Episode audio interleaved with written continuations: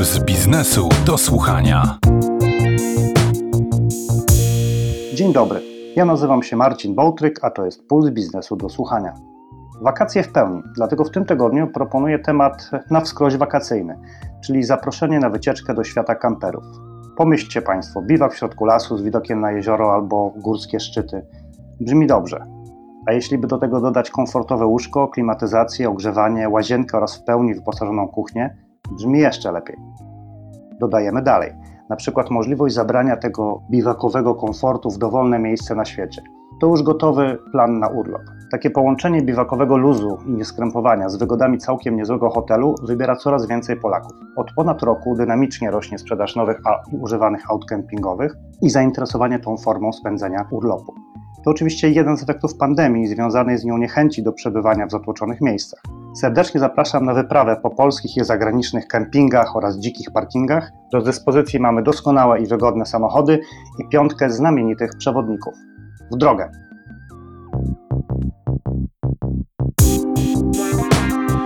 Puls biznesu do słuchania. Liczby robią wrażenie. W pierwszym półroczu zarejestrowano w Polsce ponad 1300 nowych kamperów. To o 145% więcej niż w analogicznym czasie roku ubiegłego, który, co warto podkreślić, również był rekordowy. O tym, czy mamy do czynienia z chwilową, czy może długotrwałą tendencją, opowiada Sławomira Podwojska, właścicielka wypożyczalni motorhome.pl.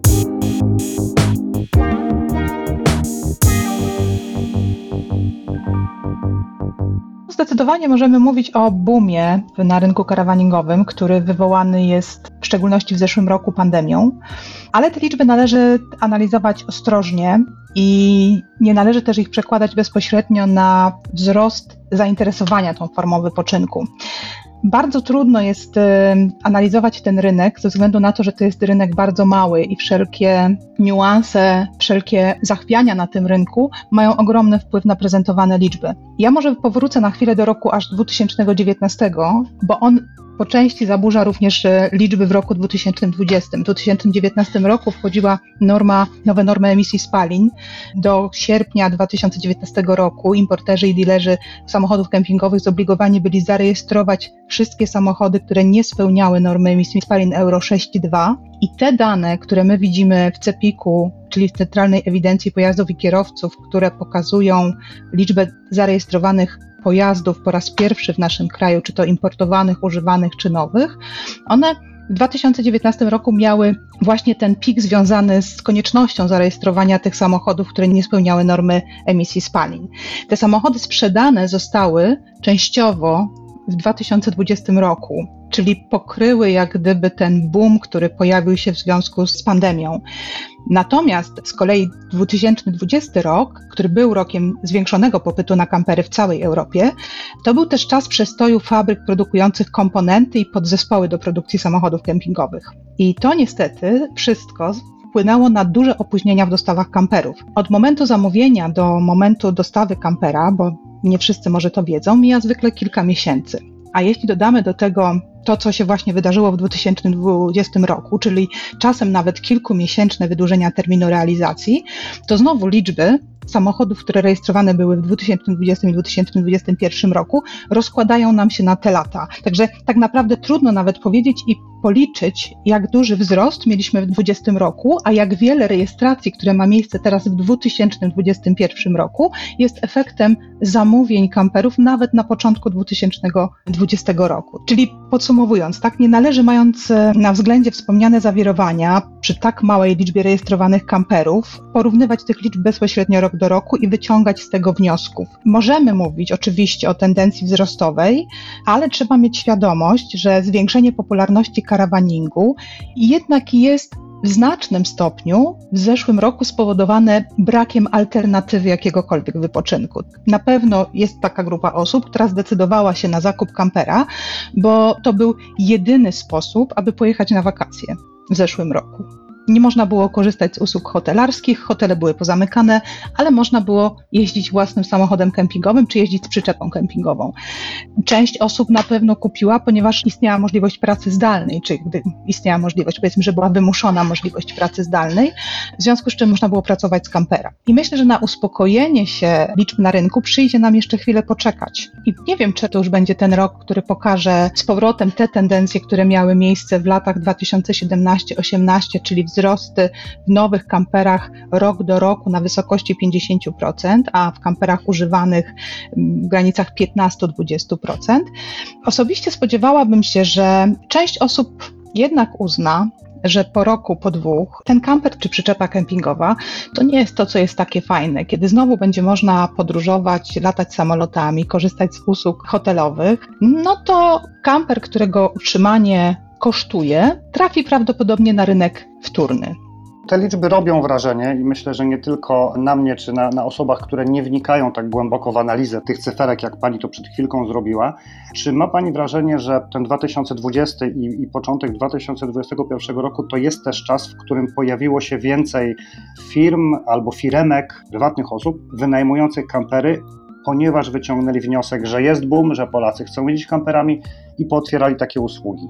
O, zdecydowanie tak. I o tyle, o ile we wzroście rejestracji kamperów ostrożna jestem z mówieniem o wielkim boomie, o tyle już w przypadku wypożyczalni na pewno możemy mówić o boomie. I to zarówno takich małych, e, tak jak Pan powiedział, są to małe firmy, czasami takie, które mają jednego, dwa kampery. Jest też sporo osób prywatnych, które właśnie zakupiły kampera z myślą, żeby chyba w sumie z tego, co czytam na forach i na grupach, to ludzie myślą, że będą na tym zarabiać. W tym momencie, kiedy ja nie jeżdżę, bo skoro ja korzystam tylko dwa tygodnie, no to będę wtedy wynajmował. Natomiast no ja powiem tak, rynek w Polsce nie jest za bardzo dostosowany do branży karawaningowej i prowadzenie wypożyczalni jest bardzo trudne. Poza infrastrukturą, która jest potrzebna, żeby jeździć na wakacje kamperem, poza samym samochodem, potrzebne jest też dużo innych usług, o których potencjalny posiadacz kampera lub chętny na założenie takiej małej wypożyczalni nie myśli. To są na przykład ubezpieczenia, a wiem, że z tym jest jakiś problem. Temat ubezpieczenia to temat rzeka, rzekłabym. Nie ma na rynku polskim obecnie oferty adekwatnej do potrzeb. Musimy pamiętać, że jest bardzo niewielkie grono osób, które podróżuje kamperami właściwie prawie przez cały rok i korzysta z każdej wolnej chwili, aby kamperem pojechać, w związku z czym potrzebuje tego ubezpieczenia całorocznego. Natomiast jest gro ludzi, którzy korzystają przez kilka lub kilkanaście tygodni w roku i oni chcieliby móc e, wykupić ubezpieczenie tylko na czas podróżowania, ale mieć wykupione takie, myślę, że w porządnym pakiecie, czyli OC, autokasko plus assistance. Na rynkach Europy Zachodniej czy Północnej, gdzie liczba samochodów zarejestrowanych i osób uprawiających turystykę karawaningową jest zdecydowanie większa niż u nas w Polsce, bo chociażby dla porównania w zeszłym roku w Niemczech zarejestrowano 100 tysięcy nowych kamperów. Tam rynek ubezpieczeniowy ma ofertę szytą na miarę i to w kilku wariantach. Można kampera ubezpieczyć na okres 3 miesięcy, 6 miesięcy, można go w ogóle nie ubezpieczać przez cały rok, jak się nie jeździ. Można z assistance, można z ubezpieczeniem własnym turystycznym, można konkretne kierunki, w które się jedzie. Natomiast u nas tak naprawdę można na palcach jednej ręki policzyć ubezpieczalnie, które w ogóle chcą samochód kempingowy ubezpieczać. I wiele osób, myślę, które zakupiły kampery, a już te, które zakupiły z myślą o wynajmie, zderza się właśnie z sytuacją, kiedy po pierwsze nie ma oferty, to znaczy są dwa, trzy towarzystwa ubezpieczeniowe, które oferują takie ubezpieczenia, a potem okazuje się, że one kosztują na przykład w opcji wynajmu kilkanaście tysięcy, choć akurat zdarzają się nawet kwoty powyżej 20 tysięcy złotych za roczne ubezpieczenie OC i autokasko. I myślę, że to jest e, to, o czym Pan wspomniał, też i infrastruktura, i ubezpieczenia. To są dwie takie główne gałęzie usług, które w znacznym stopniu będą determinowały tempo rozwoju rynku dalej, bo jeżeli nie pójdzie za tym boomem i zakupem samochodów kempingowych i przyczep kempingowych, nie pójdą usługi, które są potrzebne, aby ten rynek się rozwijał, no to on się nie będzie rozwijał tak dynamicznie pewnie jak, jak mógłby. A tak już podsumowując, jakby Pani określiła etap rozwoju, na którym znajduje się polski rynek e, karawaningowy w odniesieniu do na przykład rynku niemieckiego, czy z Wielkiej Brytanii, czy rynku włoskiego? Tak jak wspomniałam i jak podałam liczby, to jest ogromna przepaść, tak? Jeśli popatrzeć nawet porównując do wielkości populacji, tak? Bo jeśli w Niemczech jest 80 milionów mieszkańców i oni rejestrują rocznie 100 tysięcy kamperów, rok wcześniej było to 78 tysięcy, a my mamy liczby rzędu nowych kamperów rzędu 1000 czy 1300 kamperów, to jest to w ogóle nieporównywalne. Ale jest wiele czynników, które mają na to wpływ, bo oczywiście jest to zasobność i majętność obywateli, którzy mogą sobie pozwolić na zakup, bo, bo zakup kampera nie jest tanim zakupem. No i cała ta infrastruktura też, y, o której wcześniej rozmawialiśmy, więc ja myślę, że my mamy cały czas y, przed sobą taki systematyczny rozwój tego rynku, ale nie wiem, czy będziemy w stanie osiągnąć poziomy wskaźników z rynków zachodniej Europy. Za to mamy potencjał, jeśli chodzi o produkowanie zabudowy, meble, o czym będę rozmawiał za kilka chwil z Pani kolegą. Zdecydowanie tak, jest sporo firm, które produkują i zabudowują kampery u nas. No niestety trochę ustawodawca namieszał tutaj i w przypadku niektórych kamperów, czyli tych, które są zabudowywane na samochodach o silnikach z pojemnością powyżej 2-3 litra, dołożył akcyzę, czym jeszcze bardziej podniósł cenę samochodów kempingowych na naszym rynku. Dziękuję. Gościem Pulsu Biznesu do Słuchania była Sławomira Podwojska, właścicielka wypożyczalni motorhome.pl. Dziękuję serdecznie za zaproszenie.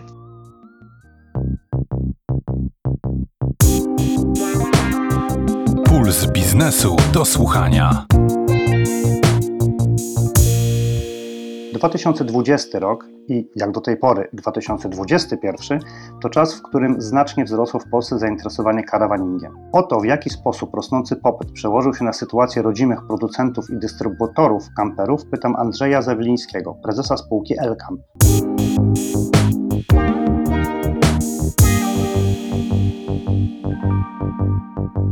Tak, oczywiście. Na pewno ta sytuacja bardzo sprzyja rynkowi. Wiele osób zauważyło tutaj dość intratny interes i w ostatnim czasie powstało wiele mniejszych bądź większych firm, które zabudowują kampery.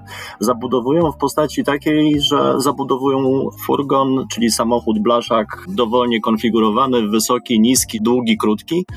W zależności od możliwości takiej firmy jest on zabudowywany. W tej chwili w Polsce takich profesjonalnych firm jest, myślę, że około pięciu, które zabudowują kampery właśnie na blaszakach, e, począwszy od e, powiedzmy samochodu typu T6, czyli Volkswagen Transporter, a skończywszy na Mercedesach Sprinterze. To jest taka paleta samochodów blaszaków bardzo popularnych w Polsce i najczęściej właśnie wykorzystywanych do produkcji kamperów. Są to głównie e, samochody budowane na indywidualne potrzeby, natomiast są w sumie cztery duże podmioty w Polsce, które budują także na eksport.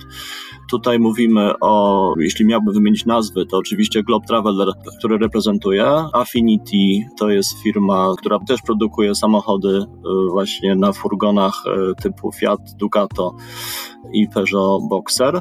Balkam, który produkuje dosyć szeroką paletę, bo oni powiedzmy zaczynali od Fiata, w tej chwili skoncentrowali się bardzo mocno na MAN-ie, Volkswagenie Crafterze i na Mercedesie i głównie jest to zabudowa indywidualna, ale też powtarzalna i też bardzo duża część tych samochodów idzie na eksport. I oczywiście także chciałbym tu wspomnieć o Wave Camperze, czyli firma, która właśnie zabudowuje mniejsze samochody z podnoszonym dachem. Natomiast jest bardzo dużo mniejszych firm, które produkują powiedzmy kilkanaście pojazdów w roku i te samochody są często, że tak powiem, dobierane. To są produkowane samochody na wyłączne życzenie klienta, indywidualne zamówienie, czyli niepowtarzalne. I to są samochody głównie sprzedawane w Polsce. A jakby pan miał określić, ile takich aut w ogóle w Polsce powstaje rocznie albo powstawało przed pandemią i teraz, ile takich aut się buduje? Ten rynek trudno go szacować. Znaczy, porównam go trochę do rynku europejskiego, bo e, jeśli chodzi o cały rynek europejski, szacuje się, że w tym roku wyprodukuje się nowych 260 tysięcy pojazdów. Mówimy tu o kamperach, ale także o przyczepach. Mm, natomiast jeśli chodzi o Polskę, to te największe firmy produkują w granicach 100-150 samochodów rocznie, z czego 90-80% stanowi eksport. Natomiast pandemia bardzo mocno przyspieszyła rozwój tych firm i w tej chwili, no tak jak my y, wybudowaliśmy nową fabrykę, czekamy w tej chwili na uruchomienie tej produkcji i tam moce przerobowe powinny wzrosnąć o prawie 200% w stosunku do tego, co mamy dzisiaj. Także inni producenci w Polsce no, też nie próżnują i też inwestują w swoje zakłady i próbują te ilości zwiększyć. Problem największy w Polsce, ale nie także i w całej Europie w tej chwili, to jest jeśli chodzi o pozyskanie właściwej kadry, bo niestety ciężko w tej chwili jest pozyskać osoby, które znają się na kamperach, na produkcji kamperów. Y, Często są to ludzie, nie wiem, z umiejętnościami jakimiś manualnymi, powiedzmy pracującymi wcześniej w stolarniach. Natomiast proces y, szkolenia takich ludzi to no, minimum około 6 miesięcy. Więc to jest jak gdyby inwestycja, którą y, musi zakład ponieść w to, żeby te ilości mogły wzrosnąć. Bo z jednej strony pandemia dała szansę na rozwój firmom, które zajmują się taką działalnością, ale z drugiej strony przyniosła też mnóstwo problemów. I jednym z nich jest dostępność tych podwozi czy tych blaszaków. Czy ten problem jest już odczuwalny? W tej chwili jest dużo różnych problemów. Oczywiście dostępność e, komponentów to jest kluczowy element.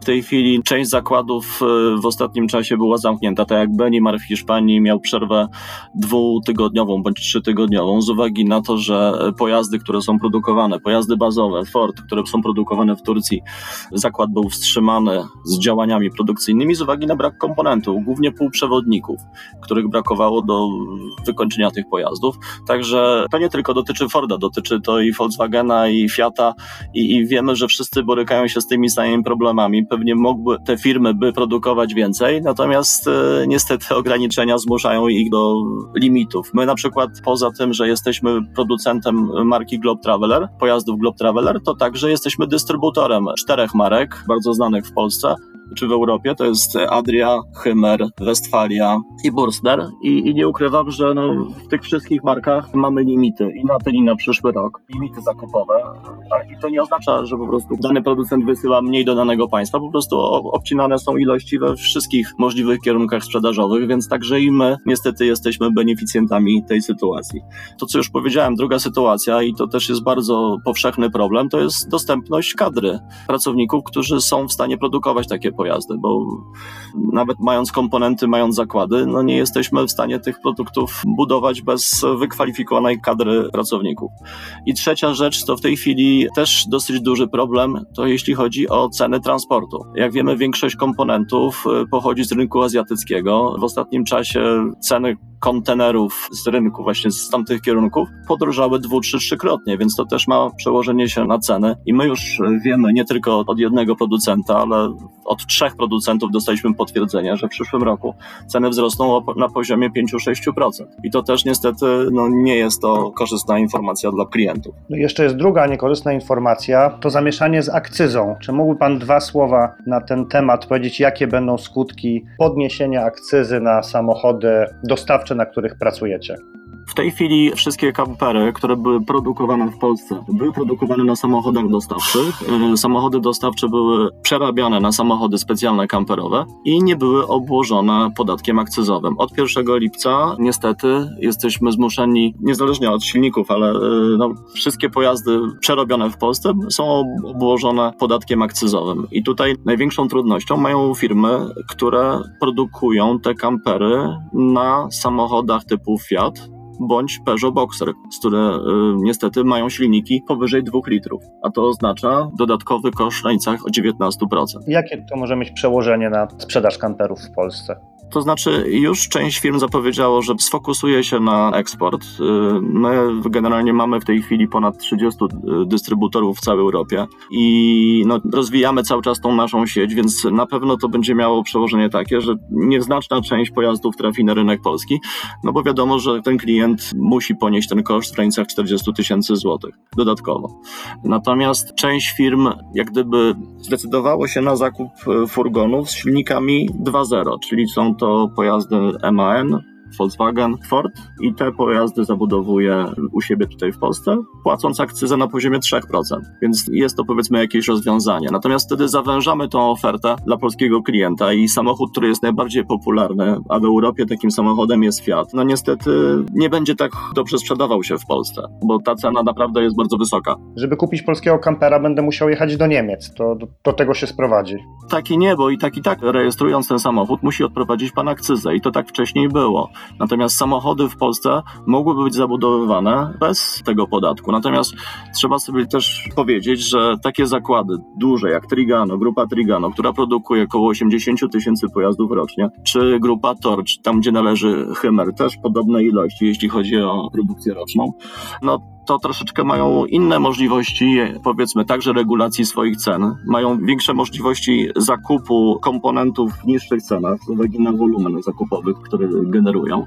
I, I, ciężko nam, firmom w Polsce, konkurować z takimi dużymi gigantami. I nawet jeżeli tej akcyzy nie było dla pojazdów, które były produkowane w Polsce, ale trzeba przyjąć, że my odprowadzaliśmy wszystkie podatki, bo pracownicy byli rozliczani zgodnie z prawem, czyli ZUS, no, wszystkie podatki były płacone w Polsce, to jednak e, moim zdaniem egzekwowanie powiedzmy akcyzy za samochody, które są produkowane w Polsce, no nie jest do końca uczciwe w stosunku do firm, które tutaj mają, prowadzą swoją działalność i te samochody przerabiają. Natomiast e, drugą kwestią jest jeszcze metoda, jaką przyjął Urząd Skarbowy do rozliczenia tej akcyzy, bo przyjęto średnią cenę zakupową samochodu, kampera. I teraz e, ta średnia cena zakupowa jest różna. I teraz powiedzmy, czy pan Kowalski zrobi samochód za 100 tysięcy, czy firma X zrobi ten samochód za 300 tysięcy, no to średnia cena wychodzi koło tam 250 tysięcy. I czy to jest uczciwe, żeby akcyza była w taki sposób naliczana? Też moim zdaniem nie do końca. Trzeba było troszeczkę zrobić benchmark, jeśli chodzi o Europę. I tutaj niestety Ministerstwo Finansów poszło łatwiejszą ścieżką, bo można było zobaczyć, w jaki sposób są wypracowane różnego rodzaju metody na to, żeby to było powiedzmy uczciwsze. Na przykład w Norwegii jest trzystopniowy podatek i dotyczy wszystkich kamperów, niezależnie czy jest budowany, czy nie jest budowany, czy jest importowany. I po pierwsze jest to od pojemności silnika i tutaj trochę mamy łatwiejszą sytuację, bo wszystkie silniki do 1.6 mają jedną stawkę i powyżej 1.6 inną stawkę. Elektryczne są zwolnione. Następnie mamy drugi podatek w zależności od wagi samochodu. Bardzo prosty mechanizm, no bo wtedy wiadomo, czy ten samochód y, emituje większą czy mniejszą ilość CO2. I trzeci podatek, każdy za niego płaci, to jest podatek utylizacji danego pojazdu. I te trzy składowe stanowią ten podatek, jeśli chodzi o kampery. Są też państwa, w których takiego podatku w ogóle nie ma, powiedzmy Czechy, Niemcy. Można tych państw pewnie wymieniać y, wiele. I też są państwa w czasie pandemii, przykład Niemcy, gdzie obniżono podatek VAT z 19 do 16% i dzięki temu ten popyt też dosyć mocno się zwiększył. Więc no niekoniecznie podatek, zwiększenie podatku spowoduje, że więcej, że tak powiem, tej kasy wpłynie do budżetu. Państwo jako branża mieli propozycje rozwiązania w Polsce, o ile dobrze pamiętam, to było wyłączenie kamperów, które zostały przerobione z dostawczych na osobowe, musi zostać od nich odprowadzony podatek. I na czym ten pomysł dokładnie polegał? My chcieliśmy wyłączyć w ogóle kampery, z uwagi na to, że e, po pierwsze to są samochody, które użytkuje się bardzo rzadko. Są to pojazdy, które się użytkuje w ogóle w wakacje, czyli w ferie zimowe. Więc one nie przejeżdżają więcej niż kilka tysięcy kilometrów rocznie, chyba że to są samochody, które pracują w wypożyczalniach. Wówczas one faktycznie e, jeżdżą więcej.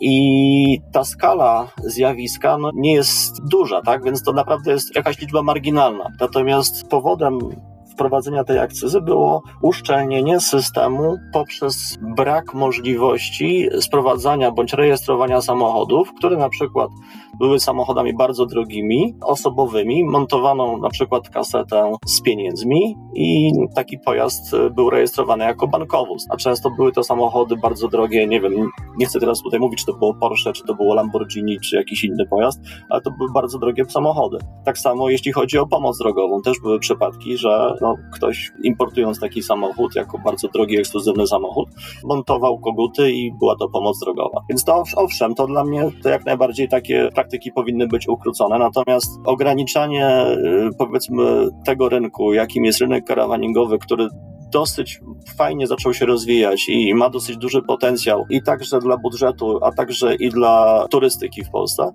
no moim zdaniem to nie był trafiony pomysł i dosyć szybko podjęty i ktoś nie, nie do końca wszystkie pewnie parametry skalkulował. Panie Andrzeju, bardzo dziękuję za rozmowę i życzę dobrego wypoczynku, bo słyszałem, że jest Pan w kamperze w tej chwili, wybiera się na wakacje. Tak, to prawda, bardzo dziękuję. Faktycznie jedziemy w końcu. Po dwóch latach udało się wyjechać na wakacje. Głównie przez pandemię, ale także przez dosyć spory popyt na rynku kamperowym. Dziękuję za rozmowę. Naszym gościem był Andrzej Zaweliński, prezes spółki Elcamp.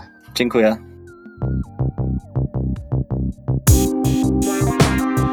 Puls biznesu do słuchania. Rosnące zainteresowanie karawanningiem w Polsce to również rosnąca liczba osób, którzy takie wakacje w domu na kołach spędzają po raz pierwszy. Jak zacząć przygodę z kamperami, żeby się nie zrazić? Między innymi o to pytam Sebastiana Klausa, redaktora naczelnego czasopisma i portalu Polski Karawaning.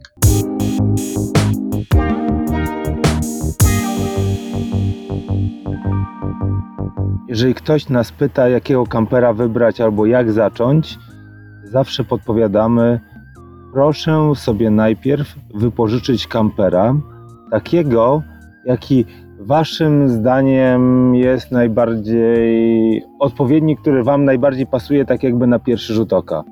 Nie da się, albo jest bardzo trudno od razu trafić to właściwe ustawienie, wykończenie wnętrza. Po prostu każdy ma swoje przyzwyczajenia. W domu każdy inaczej sobie organizuje tak jakby życie.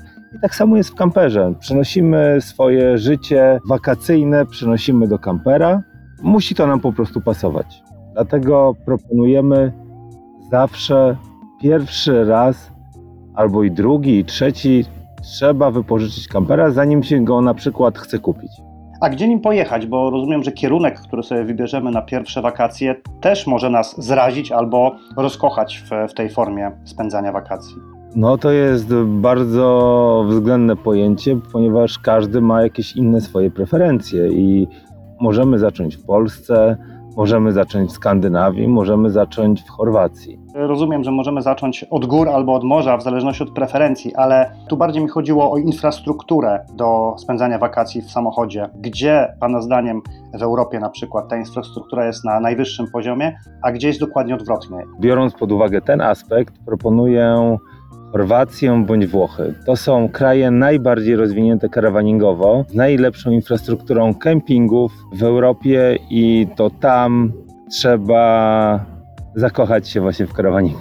Niektórzy e, z moich znajomych, którzy zaczynali przygodę z karawaningiem, jechali pierwszy raz, mieli w głowie takie przekonanie, że podróż samochodem kempingowym jest to tańsza alternatywa wakacji, a to chyba nie do końca tak jest. To jest takie przeświadczenie, które tak jakby podąża za nami od czasów PRL-u, ponieważ duże zakłady przemysłowe miały w swoim tak jakby socjalu przyczepy kempingowe, które wynajmowały swoim pracownikom. No jednak czasy się zmieniają. Takich tanich przyczep e, już praktycznie nie ma. Są wypożyczalnie. Infrastruktura w Europie zmieniła się diametralnie. Mamy na bardzo wysokim poziomie kempingi, mamy miejsca postojowe, mamy nowoczesne kampery. Jednak to wszystko kosztuje. Nie da się zrobić czegoś po prostu bardzo tanim kosztem, czegoś dobrze. W związku z tym karawaning nie jest tanią formą wypoczynku. My mówimy, że jest inną formą wypoczynku. Wypożyczenie kampera, w zależności od tego, jaki on jest, to pewnie jest koszt od e, kilkuset do nawet tysiąca złotych czy więcej za dobę. Do tego trzeba doliczyć koszty paliwa, opłaty autostradowe, ale również koszty kempingów. Który kraj jest w Pana opinii najdroższym, jeśli chodzi o kempingi, a w którym te wakacje można spędzić relatywnie najtaniej? Tutaj myślę, że najtaniej można spędzić wakacje w Polsce, a kempingi w Chorwacji, we Włoszech, w Skandynawii no już trochę kosztują, ale myślę, że to one nie są takim głównym kosztem całej wyprawy karawaningowej, wakacji karawaningowych. Najdroższe jest wynajęcie kampera. Oczywiście każdy kamper porusza się tak jak samochód. On pali troszeczkę więcej, bo pali około 12 litrów. Do samochodu też trzeba zatankować paliwo. Jedziemy samochodem też musimy uiścić opłaty autostradowe. W 95% opłaty są takie same jak za samochody osobowe. Także tutaj ja bym tych kosztów nie uwzględniał. Koszt kempingu nie jest aż tak wysoki. No, największym kosztem, tak jak już powiedziałem, jest koszt wynajmu kampera. Rośnie zainteresowanie samochodami używanymi, nowymi e, przyczepami. Te przyrosty w pierwszym i drugim kwartale tego roku są trzycyfrowe. A czy wraz z tym e, wzrostem zainteresowania samymi pojazdami rośnie też jakość infrastruktury w Polsce, w sensie poprawia się? Czy jak Pan ocenia polskie kempingi na tle tych krajów najbardziej rozwiniętych pod tym względem? No to jest troszeczkę skomplikowana sytuacja ze względu na to, że polskie kempingi w większości powstały za czasów PRL-u i na wielu z tych kempingów czas się zatrzymał. Ale nie wynika to z tego, że właściciele tych kempingów e, nie chcą inwestować, tylko wynika to z tego, że okres, w którym kemping jest użytkowany, to je- jest bardzo krótki. I tutaj to jest wielkie utrudnienie. No jednak widać wyraźnie to, że mimo wszystko, mimo tego krótkiego sezonu, nasze kempingi się rozwijają. Bardzo wiele kempingów inwestuje i powiedziałbym, że infrastrukturą nie odbiegają wcale od tych chorwackich czy włoskich kempingów. Jednak musimy niestety troszeczkę poszukać, powertować internet, na przykład na nasz portal, który mamy bazę kempingów i tam zapoznać się z nimi i na podstawie zdjęć, które każdy kemping umieszcza, po prostu wybrać ten, który najbardziej nam przynajmniej wizualnie pasuje. Jeszcze jedno e, pytanie, które mnie jako laika karawaningowego interesuje. Najbardziej w tym sposobie spędzenia wakacji pociąga mnie możliwość spędzenia nocy na dziko, że tak powiem. Jak jest z takim zatrzymywaniem się w takich przygodnych miejscach w Europie? To jest dozwolone, zabronione, czy to przepisy są co kraj to różne? Najbardziej liberalnym krajem pod tym względem jest Skandynawia, Szwecja i Norwegia. Tam można się zatrzymać na jedną noc bez jakiejkolwiek zgody, oczywiście jeżeli nie ma zakazu. W Polsce oczywiście również mamy bardzo dużo takich fajnych miejsc, w których możemy się zatrzymać. Nawet w zeszłym roku, pod koniec zeszłego roku, lasy państwowe udostępniły kilkaset swoich takich parkingów leśnych dla użytkowników karawaningu bez jakichkolwiek opłat.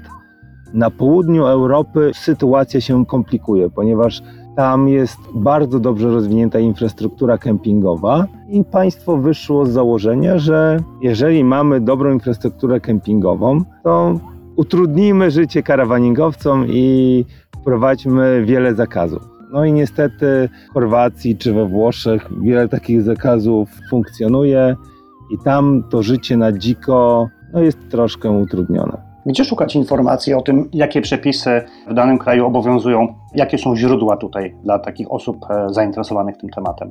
Myślę, że tutaj najlepszym miejscem jest oczywiście nasz portal, na którym znajdziemy wiele informacji właśnie o, o przepisach, które obowiązują w danym kraju, które umieszczamy przy okazji opisywania konkretnych regionów, ale i dobrym miejscem są strony internetowe państw czy ambasady danego państwa, do którego się wybieramy. Tam uzyskamy pełne informacje i bez problemu możemy się przygotować do takiej wyprawy. Dużo rozmawiamy o zagranicy i o tym, że w Polsce sytuacja powolutku się poprawia.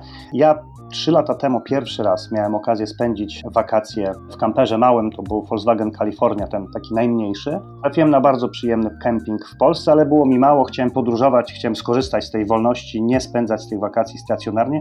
No i trafiłem na taki kemping bardzo duży, ale taki, nad którym ciążyła, e, nazwijmy to, klątwa przyczepy niewiadów.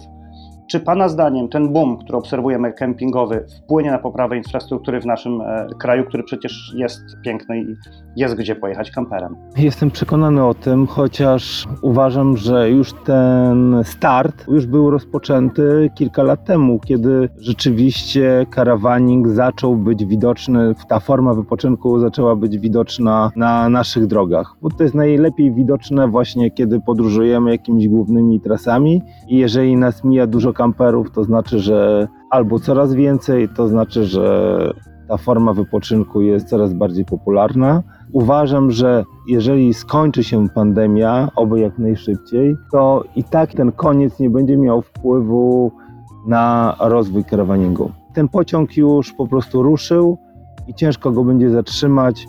Widzimy po krajach Europy Zachodniej, że to jest coraz bardziej popularne ludziom. Znudziło się wy- wypoczynek w hotelach z all inclusive. Szukają czegoś innego, nawet ci bogaci, którzy mają bardzo dużo pieniędzy, kupują kampery, tak aby coś zmienić w swoim życiu, aby wypoczywać przynajmniej inaczej jak ich bogaci znajomi.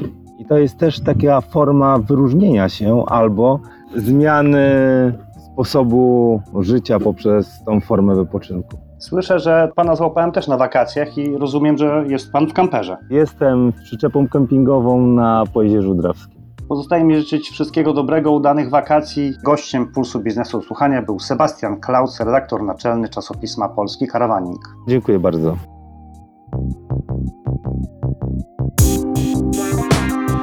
Puls biznesu do słuchania. Jak wynika z poprzedniej rozmowy, przygodę z karawaningiem najlepiej zacząć w wypożyczalni. Ale co potem? Nadal wynajmować, czy może kupić? A może kupić i wynajmować innym? O to, czy da się na tym zarobić, pytam Jacka Fiora z platformy Camp2.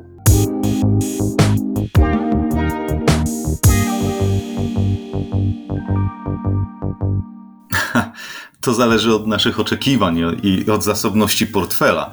Nie ma tutaj co ukrywać, że zakup e, kampera to jest olbrzymi koszt. E, Jeśli chcemy nowego, no to startujemy z pozycji, no powiedzmy 250-260 tysięcy wzwyż bez wielkich ograniczeń. Górna granica nie istnieje. Ten przedział, no, no istnieje. Najdroższy kamper, który akurat ostatnio oglądaliśmy na zdjęciach, kosztował chyba 4 miliony euro, ale to rzeczywiście już taka wersja super lux i w ogóle przepiękna designersko. No ale my tutaj rozmawiamy o takich przyziemnych raczej sytuacjach, y, czyli mierzymy się z kosztem 250-500 tysięcy za takiego klasycznego kampera do 3,5 ton ładowności, bo to też ma znaczenie, bo wtedy możemy jeździć z prawem jazdy kategorii B. No więc y, no niewiele osób stać na taki wydatek, y, to raz. Y, Dwa, nawet jeśli stać, no to trzeba brać pod uwagę, jak często będziemy korzystali z tego kampera. Jeśli to ma być jeden wyjazd w roku, tygodniowo, dwutygodniowy, no to ciężko uzasadniać ten zakup, prawda? Plus wszystkie koszty wokół tego kampera, które też funkcjonują. Do tej pory jakby takie osoby, które chciały zacząć przygodę z karawaningiem w ogóle, miały do dyspozycji klasyczne wypożyczalnie i teraz w tym okresie, kiedy popularność karawaningu rośnie, tych wypożyczalni przybyło dużo. Natomiast pomysł reprezentowany przez Pana platformy jest troszeczkę inny, bo to nie jest klasyczna wypożyczalnia. Tak, no jakby dalej odpowiadając na pytanie, które pan na początku zadał, prawda, czyli czy kupować, czy wynajmować, no to ta wersja wynajmu wydaje się rozsądna na początku, prawda, bo możemy to jakby przetestować samo rozwiązanie, też sprawdzić, czy podróżowanie kamperem nam będzie odpowiadało w taki sposób mniej inwazyjny finansowo. I teraz, tak jak Pan wspomniał, możemy skorzystać z klasycznych wypożyczalni, których rzeczywiście przybywa lawinowo w Polsce, albo sprawdzić taki wariant wynajmu prywatnego i właściwie do tego służy platforma, którą my prowadzimy i która działa w wielu krajach, która w skrócie odpowiada klasycznemu modelowi Airbnb, czyli że każdy może y, umieścić swoje ogłoszenie, czy to mieszkania, czy domu, w tym wypadku kampera lub przyczepy kempingowej. No i takie przetestowanie tej formy wyjazdu, która dla wielu osób jest y, najlepszą, jedyną, no ale nie, niekoniecznie dla każdego, prawda? To jest najlepiej po prostu sprawdzić wynajmując.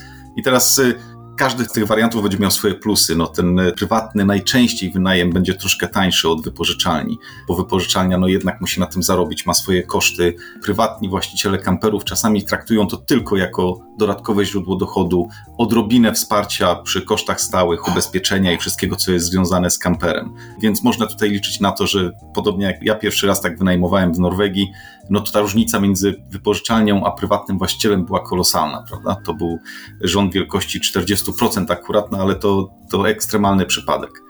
Rozmawiam z panem i muszę się przyznać, że patrzę w telefon, bo wpisałem sobie camp2.pl, wybrałem Warszawę i jakiś tam tydzień we wrześniu, wyskoczyło mi kilka propozycji i tutaj za tydzień wypożyczenia pan za całkiem dużego kampera czteroosobowego, bardzo ładnego, życzy sobie 3600 zł za tydzień jakby użyczenia auta. I pytanie teraz już przenosimy się na stronę właściciela tego samochodu, który go kupił. Ile z tych pieniędzy zostaje u niego? Z tych 3600 zł, które sobie życzy za tydzień wynajmu.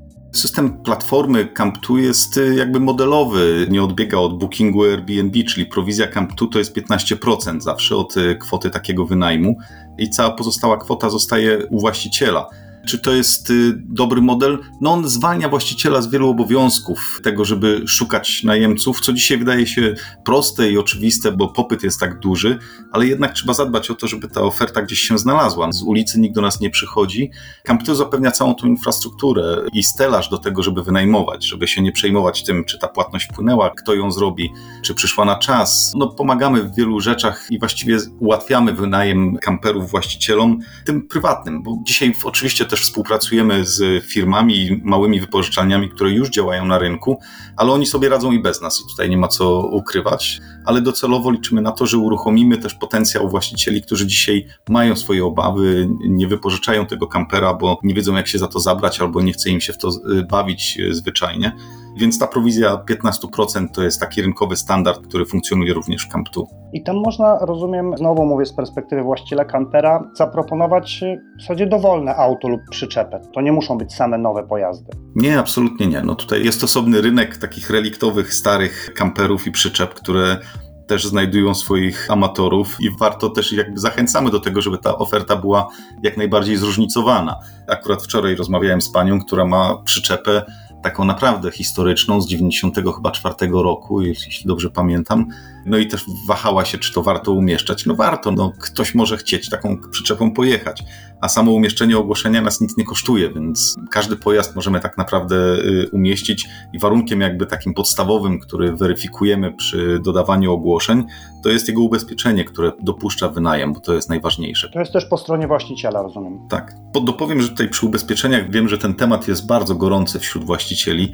Niestety w Polsce nie ma takiej opcji, jaka y, występuje w innych krajach, bo patrząc na Camp2, jak się rozwija, czy w Wielkiej Brytanii, czy w Holandii, czy w Szwecji, no to ta opcja takiego krótkiego ubezpieczenia na czas wynajmu funkcjonuje. To się nazywa day insurance. No i to jest świetna rzecz. Oczywiście ono nominalnie będzie troszkę droższe, ale jakby w kontekście całego roku i tego, co musielibyśmy zapłacić, co trzeba zapłacić w Polsce, no to na pewno ta opcja byłaby atrakcyjna i mam nadzieję, że ona do Polski również trafi.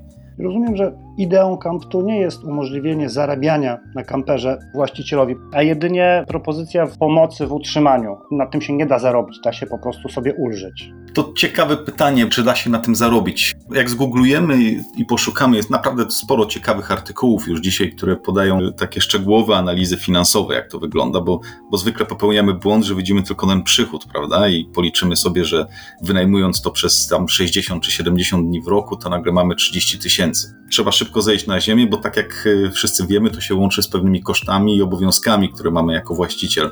Więc podchodząc do tego tak minimalistycznie, wynajmę na tydzień, dwa jako prywatny właściciel, te parę tysięcy pozwoli mi pokryć ubezpieczenia, no to na tym nie zarobimy. Mamy właścicieli, no bo jakby statystyki mamy z całej Europy i ze świata, którzy rzeczywiście, będąc prywatnym właścicielem, zarabiają na tym i, i te przychody wcale nie muszą być małe, no ale wiążą się z pewnymi obowiązkami, z tym, że trzeba włożyć to w trochę w swojej pracy, nadzorowania tego kampera, przygotowania go. Jeśli to ma taki tryb ciągły, no tej, tej pracy troszkę jest, ale zdecydowanie da się na tym zarobić. Camp2 funkcjonuje w Polsce od niedawna, ale na macierzystym rynku działa ładnych parę lat. Czy jest Pan już w stanie po tych kilku tygodniach w zasadzie, czy miesiącach, od kiedy Camp2 wystartowało w Polsce, powiedzieć, czy to tempo zainteresowania, tempo przybywania ogłoszeń jest w Polsce większe, mniejsze, czy podobne jak na Zachodzie?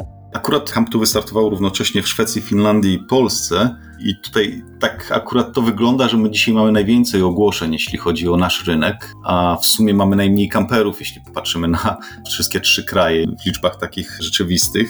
I teraz, czy to wynik tego, że to zainteresowanie jest większe, czy po prostu inaczej poprowadziliśmy całą pracę w Polsce i promując platformę Camp2, trudno by mi było dzisiaj ocenić, ale, ale na pewno jest duże zainteresowanie. Jakby ten rynek, trafiliśmy taki moment, że świadomość kamperów i wynajmu kamperów jest na takiej fali wznoszącej. Jest bardzo dużo publikacji na ten temat. Sama nasza rozmowa o tym świadczy, że ten temat jest nośny i trafił jakby do mainstreamu w mediach. Stąd pewnie nam to też pomaga, no więc tych ogłoszeń mamy sporo, ta dynamika wzrostu jest y, bardzo pozytywna, również po stronie tej rezerwacyjnej, czyli już mamy za sobą sporo takich rezerwacji, które przeszły przez naszą platformę, co dalej dla nas jest nauką i, cieszymy się, że ten pierwszy sezon nie będzie suchy, tylko będzie naprawdę przepracowany. A czy z, z tych rynków, na których platforma działa dłużej niż e, niecały jeden sezon, ma Pan jakieś wyliczenia, jak tam właściciele sobie radzili finansowo z tymi dochodami z tytułu najmu za pośrednictwem Camptu? Te wyliczenia będą w sumie bardzo proste, bo one będą wachlarzem. No, są właściciele, którzy są bardzo aktywni, tak jak mówiłem wcześniej. I jeśli wynajmują ten kamper przez 100 dni w roku przy średniej takiej stawce 100-120 euro, to łatwo policzyć, ile tego przychodu sobie wygenerują. Ale tak jak mówiłem, to wymaga pewnej też aktywności właścicieli, responsywności, bo tu trzeba działać dosyć, dosyć dynamicznie, jeśli jest zapytanie o rezerwację to właściciel ma tak naprawdę 24 godziny na to, żeby odpowiedzieć i ją potwierdzić.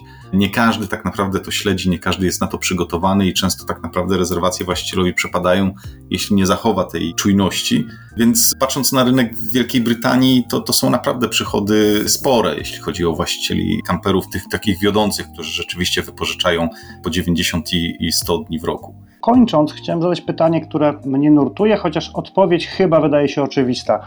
Rozumiem, że korzystając z platformy Camptu w Polsce mogę wynająć samochód w dowolnym miejscu na świecie, w którym platforma funkcjonuje. Tak, pracujemy nad tym, aby to było łatwiejsze. Dzisiaj poprzez różnice kursowe, walutowe to trochę blokuje się w systemie, ale dzisiaj dalej jest taka możliwość, po prostu musimy to zrobić w walucie danego kraju, w którym wypożyczamy, czyli jeśli chcemy wypożyczyć w Wielkiej Brytanii, to będzie to w funtach, jeśli w Holandii, no to będzie w euro i tak dalej.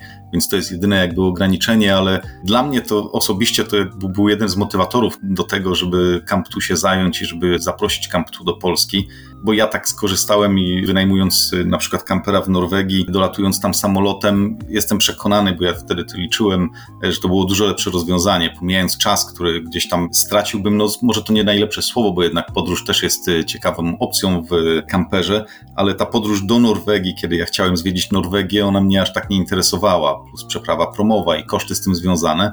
Lecąc tam na miejsce, wynająłem kampera prywatnie od y, przemiłego małżeństwa norweskiego i właściwie mieliśmy 15 dni na to, żeby jeździć po tej Norwegii. Nie urywaliśmy czterech dni, które by trzeba było spędzić na podróż tam i z powrotem. Więc dla mnie to duża motywacja, żeby połączyć te światy i te rynki, które są dzisiaj na Camp 2. A wiem, że opcja mniej funkcjonowała do tej pory, ale przez to, że Camp 2 się tak rozwija i rozrasta, to na pewno będzie to większą zaletą i będziemy mogli zapraszać tak naprawdę mieszkańców Finlandii, Szwecji, Wielkiej Brytanii do tego, żeby sobie przylecieli do Polski wynajęli kampera i tutaj jeździli, a niekoniecznie jechali stamtąd ze wszystkimi uciążliwościami, które się z tym wiążą. Więc zdecydowanie wynajmowanie na świecie kampera poprzez Camp 2 jest dobrą opcją i będziemy, będziemy ją mocno promować. Właśnie widzę, że nawet w Australii mogę sobie wynająć kampera. Tak, dosyć daleko sięgamy. Australia i Nowa Zelandia to tak naprawdę kolebka karawaningu. Mógłbym długo opowiadać o tym, co w Nowej Zelandii się dzieje na tym rynku, bo on jest y, potężny jak na tak mały kraj i my w porównaniu w ogóle Europa do nich, to, to jesteśmy raczkującym rynkiem, bo tam tych wypożyczalni jest ogrom i one, one dysponują flotami rzędu tysięcy kamperów, a nie kilku czy kilkudziesięciu, ale to jakby inny świat i inny temat, ale na pewno warty zbadania. Panie Jacku, bardzo dziękuję. Ja wracam do eksplorowania świata kamperów i szukania przedziwnych miejsc, w których mogę kampera wynająć. Dziękuję serdecznie. Państwa i moim gościem był Jacek Fior z platformy Camp2. Polecam serdecznie. Do usłyszenia.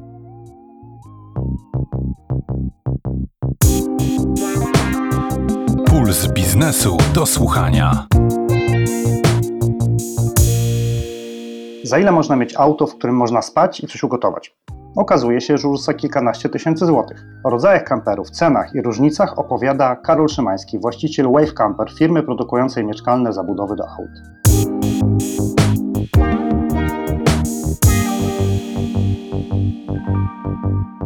Rzeczywiście określenie camper jest bardzo szerokie, rozległe, ma też różne odmiany. Pojazd turystyczny, pojazd kempingowy, camper van i tych kategorii pojazdów, tych rodzajów camperów, odmian jest bardzo dużo. Może zaczniemy od tych najmniejszych i rozumiem, o ile tak jest w przypadku kamperów, najtańszych. No właśnie niekoniecznie, nie zawsze tak jest. Często małe kampery, bardzo, bardzo mocno wyposażone, bardzo dobrze wyposażone, potrafią być nawet droższe od dużych kamperów. I tutaj przykład choćby y, naszej firmy, gdzie możemy sobie skonfigurować kampera za powiedzmy 250 tysięcy złotych, ale możemy też skonfigurować kampera, który nie będzie większym kamperem, ale będzie kosztował równie dobrze 450 tysięcy złotych.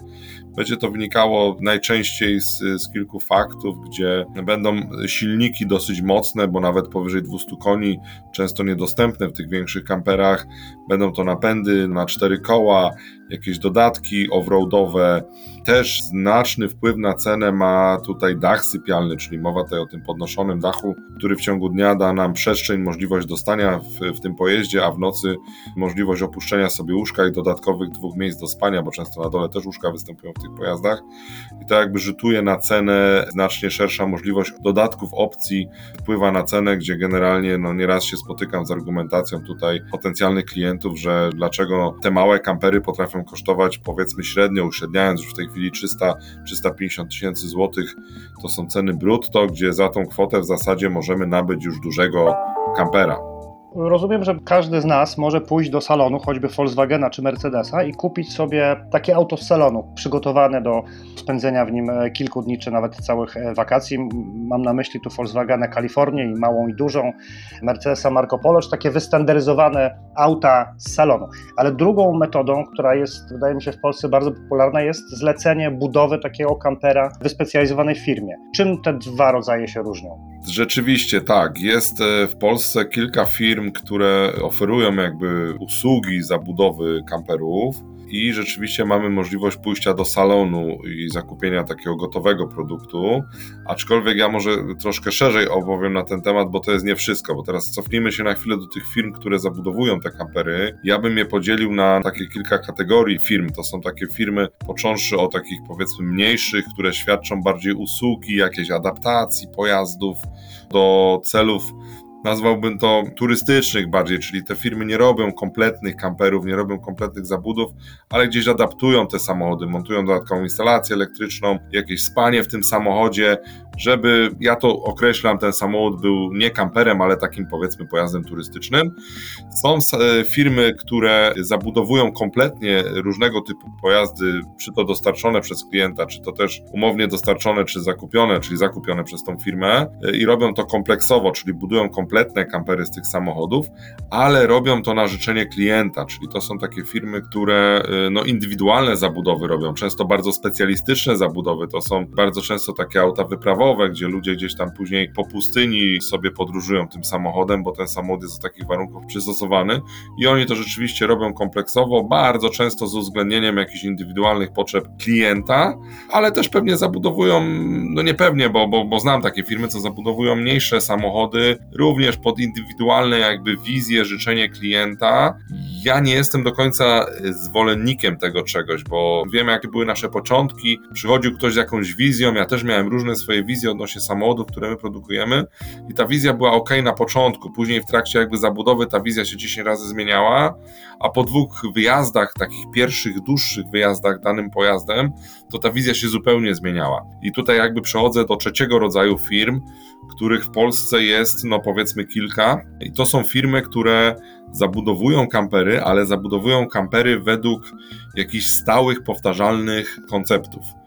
Ale to są koncepty wielokrotnie sprawdzone, przez wiele lat dopracowywane przez te firmy, i te firmy po prostu te koncepty powielają. Tu możliwości indywidualizacji są ograniczone, to są możliwości w zakresie powiedzmy jakichś dostępnych opcji, jakichś kolorystyk i tak dalej, ale jakby ten rdzeń tej zabudowy, ta podstawa tego wszystkiego, ten cały koncept, on jest niezmienny. On oczywiście może występować w różnych wariantach, ale on jest niezmienny. I to tutaj w tym momencie firmy no jakby idą bardziej w kierunku nie indywidualnych usług, ale produkcji, powielając to wszystko w, w, tym momencie. I teraz, co jest istotne, to, że my idziemy do salonu i zamawiamy, czy to wspomnianą przez pana Kalifornię, czy jakby są też fabryczne produkty pod tytułem Mercedes y, Marco Polo, to z mojej wiedzy wynika, że taki Mercedes Marco Polo jest zabudowywany nie przez Mercedesa, ale przez zewnętrzną firmę dosyć znaną w tej branży, która się nazywa Westfalia. I tak samo są już na rynku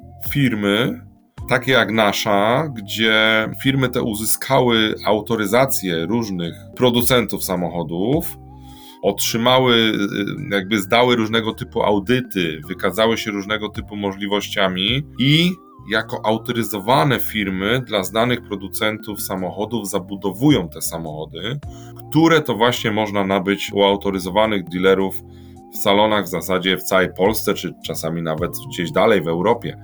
Co to daje? Mamy pewność, że ten samochód rzeczywiście został bardzo dokładnie, czy ta firma zabudowująca została bardzo dokładnie przez producenta samochodu sprawdzona, że ona to robi zgodnie ze sztuką i daje to to, że nabywając taki samochód w salonie mamy zachowaną w pełni gwarancję zarówno na samochód bazowy, jak i na tą zabudowę.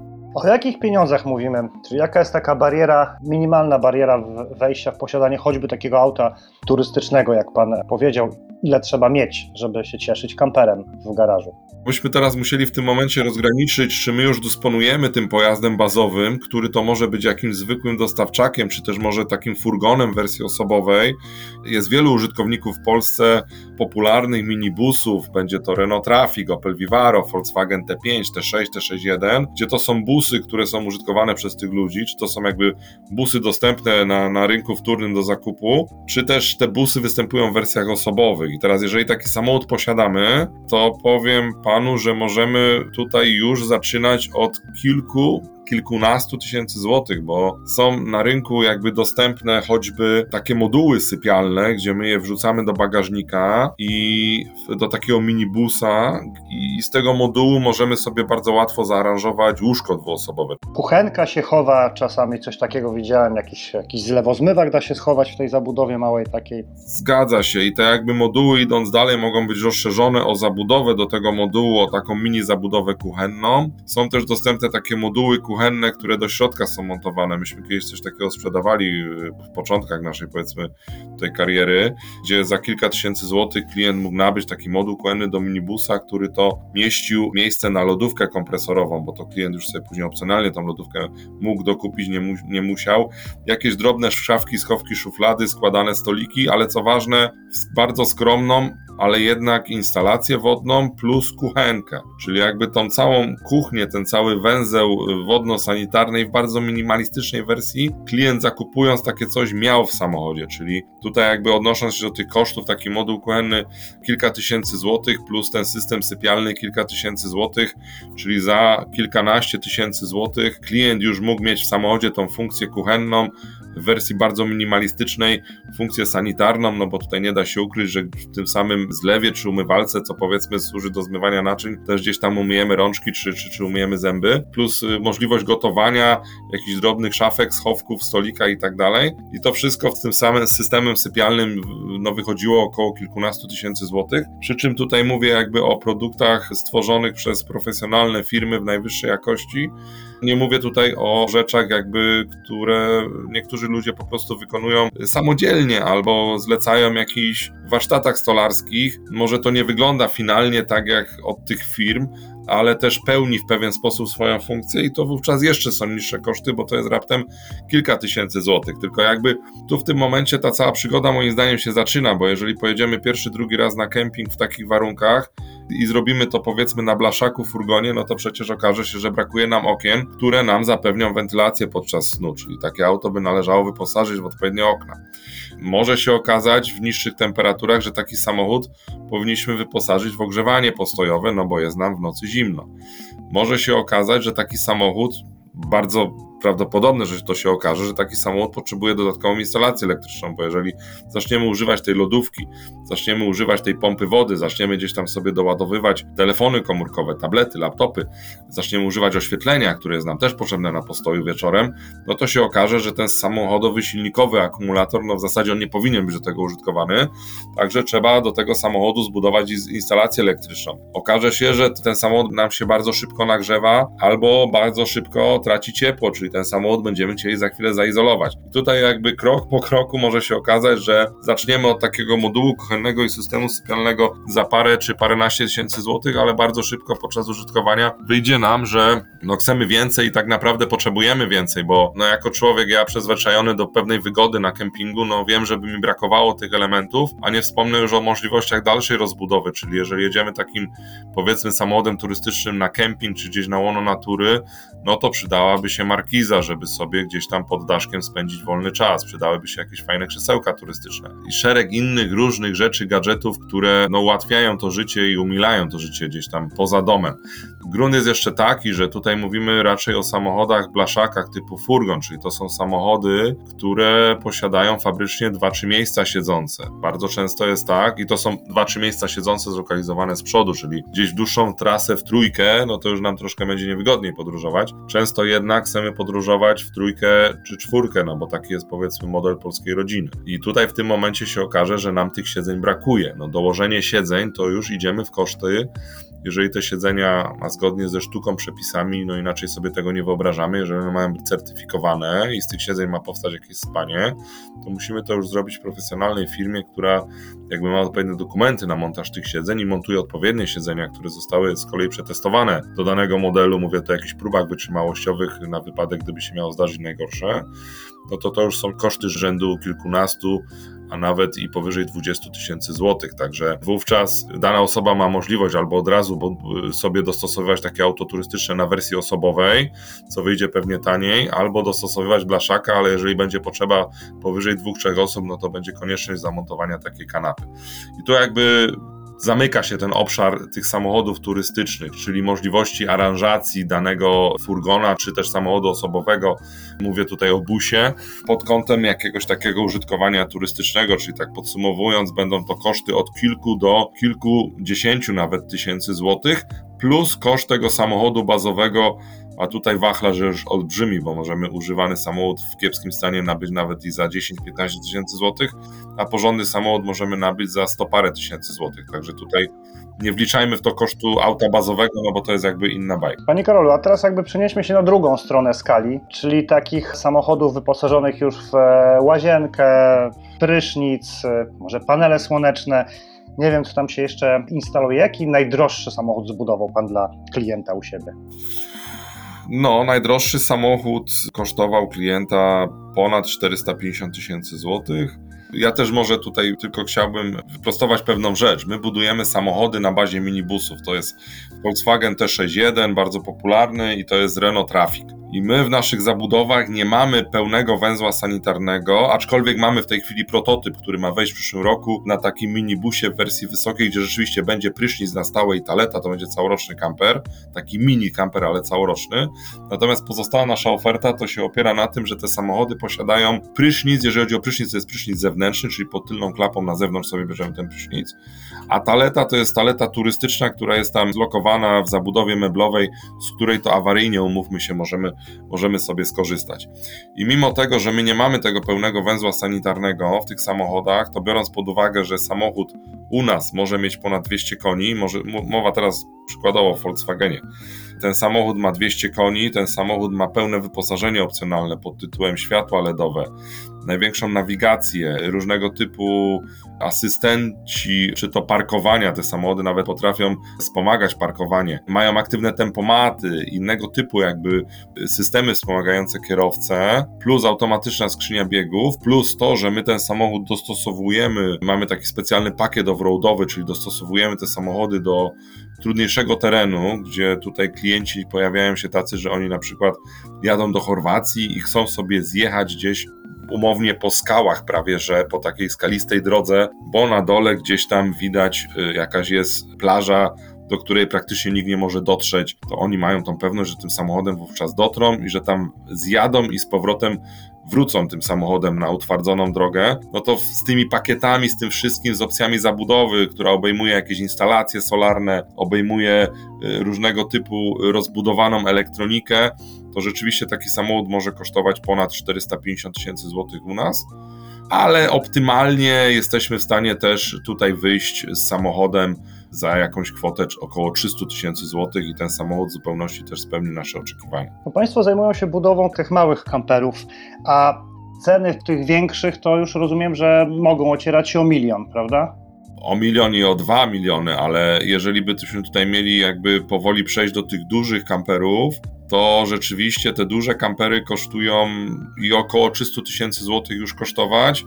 To są jakby powiedzmy wersji takiej podstawowej samochody, ale mają, te duże kampery już mają cztery miejsca do jazdy, bardzo często cztery miejsca do spania. Są podwójne łóżka, czyli dwa łóżka do spania podwójne.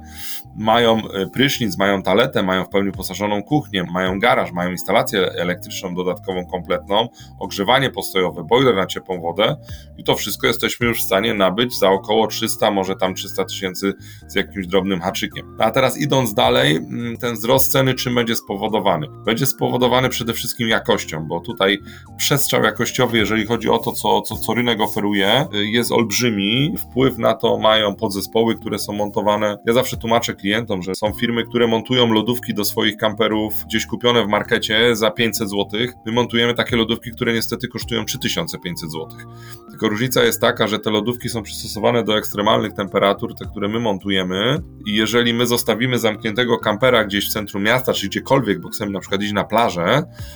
to w tym samochodzie zrobi nam się naukowo udowodnione około 70, nawet 80 stopni Celsjusza w środku, to ta lodówka nasza za 3500 nadal będzie chłodzić, a ta za 500 zł jest przystosowana do warunków domowych i ona już niestety, ale nie da rady. Także tu dałem specjalnie przykład tej lodówki, żeby mieć świadomość, że można zastosować podzespoły takie, no, które nie za bardzo się nadają do kampera. Już nie wspomnę tutaj o rzeczach, które montują pewne firmy i one nie są certyfikowane w żaden sposób, a tutaj przypominam, że chodzi o nasze bezpieczeństwo. A można nabyć rzeczy, czy zabudować samochód rzeczy, które rzeczywiście są certyfikowane i są najwyższej jakości, no ale to będzie miało oczywiście wpływ na cenę. Także możemy iść dalej i kolejne powiedzmy 50 tysięcy, 50 tysięcy, 50 tysięcy, dodając do tej ceny, będziemy mieli tą jakość coraz to większą, coraz lepszą. No myślę, że za około 400 tysięcy, 450 tysięcy można już nabyć dużego kampera, fajnie wyposażonego na kategorię jeszcze B, czyli do z prawem jazdy do 3,5 tony. Natomiast mówiąc jeszcze o dużych kamperach, gdzieś po środku zapomnieliśmy o tych większych campervanach, no bo robimy małe campervany, a są jeszcze większe campervany, czyli tak zwane blaszaki pod tytułem Fiat Ducato, Citroen Jumper, Peugeot Boxer, Mercedes Sprinter, Volkswagen Crafter. To też są samochody jakby już fajne, bo one są całoroczne. Będą miały łazienkę, będą miały prysznic, niektóre będą miały też nawet cztery miejsca do spania, ale są takie bardziej kompaktowe do przemieszczania się, no bo nie mają tej dużej nadbudowy pod tytułem Alkowa czy Półintegra, nie są poszerzane jak tamte duże kampery. I tutaj przestrzał cenowy śmiem stwierdzić, że jest chyba podobny, bo również za powiedzmy 300 tysięcy, 350, 400 tysięcy, 400 tysięcy to już naprawdę bardzo fajnie wyposażonego takiego dużego campervana nabędziemy. Niektórzy klienci wolą te samochody, bo nimi się jeździ trochę zgrabniej, zwinniej. Może nie jest ta zaleta, e, jak w przypadku naszych, że po złożeniu dachu ten samochód ma 2 metry i może być użytkowany również na co dzień, bo to jest jakby tutaj plus u nas, że ten samochód możemy później na co dzień również użytkować, ale jest, no przyjemniej się nim jeździ, no bo jest powiedzmy zgrabniejszy, węższy i tak dalej, w porównaniu do tych dużych kamperów, o których w tej chwili rozmawiamy. Bardzo dziękuję i pozostaje mi życzyć tych 450 tysięcy na nowy kamper naszym słuchaczom i powodzenia panu, szczególnie w starciu z akcyzą. No właśnie, akcyza to w tej chwili troszkę bolesny problem tutaj dla nas wielu, natomiast mi pozostaje zaprosić Państwa wszystkich zainteresowanych kamperami na targi branżowe, których się odbywa coraz więcej w Polsce. Takie targi odbywają się przynajmniej dwa razy w roku w Poznaniu, takie targi odbywają się w Nadarzynie, takie targi właśnie teraz się odbywały na Półwyspie Helskim, bo na tych targach tak naprawdę Państwo możecie zobaczyć całą gamę, całą ofertę tych kamperów, o których tutaj rozmawialiśmy, czyli cały przekrój od małych do dużych, poprzez te naprawdę duże za milion, czy tam nawet za półtora miliona złotych i y, zobaczyć na żywo i sobie porównać i być może załapać tego bakcyla. Dziękuję. Gościem Pulsu Biznesu do Słuchania był Karol Szymański, właściciel Wave Camper. Dziękuję.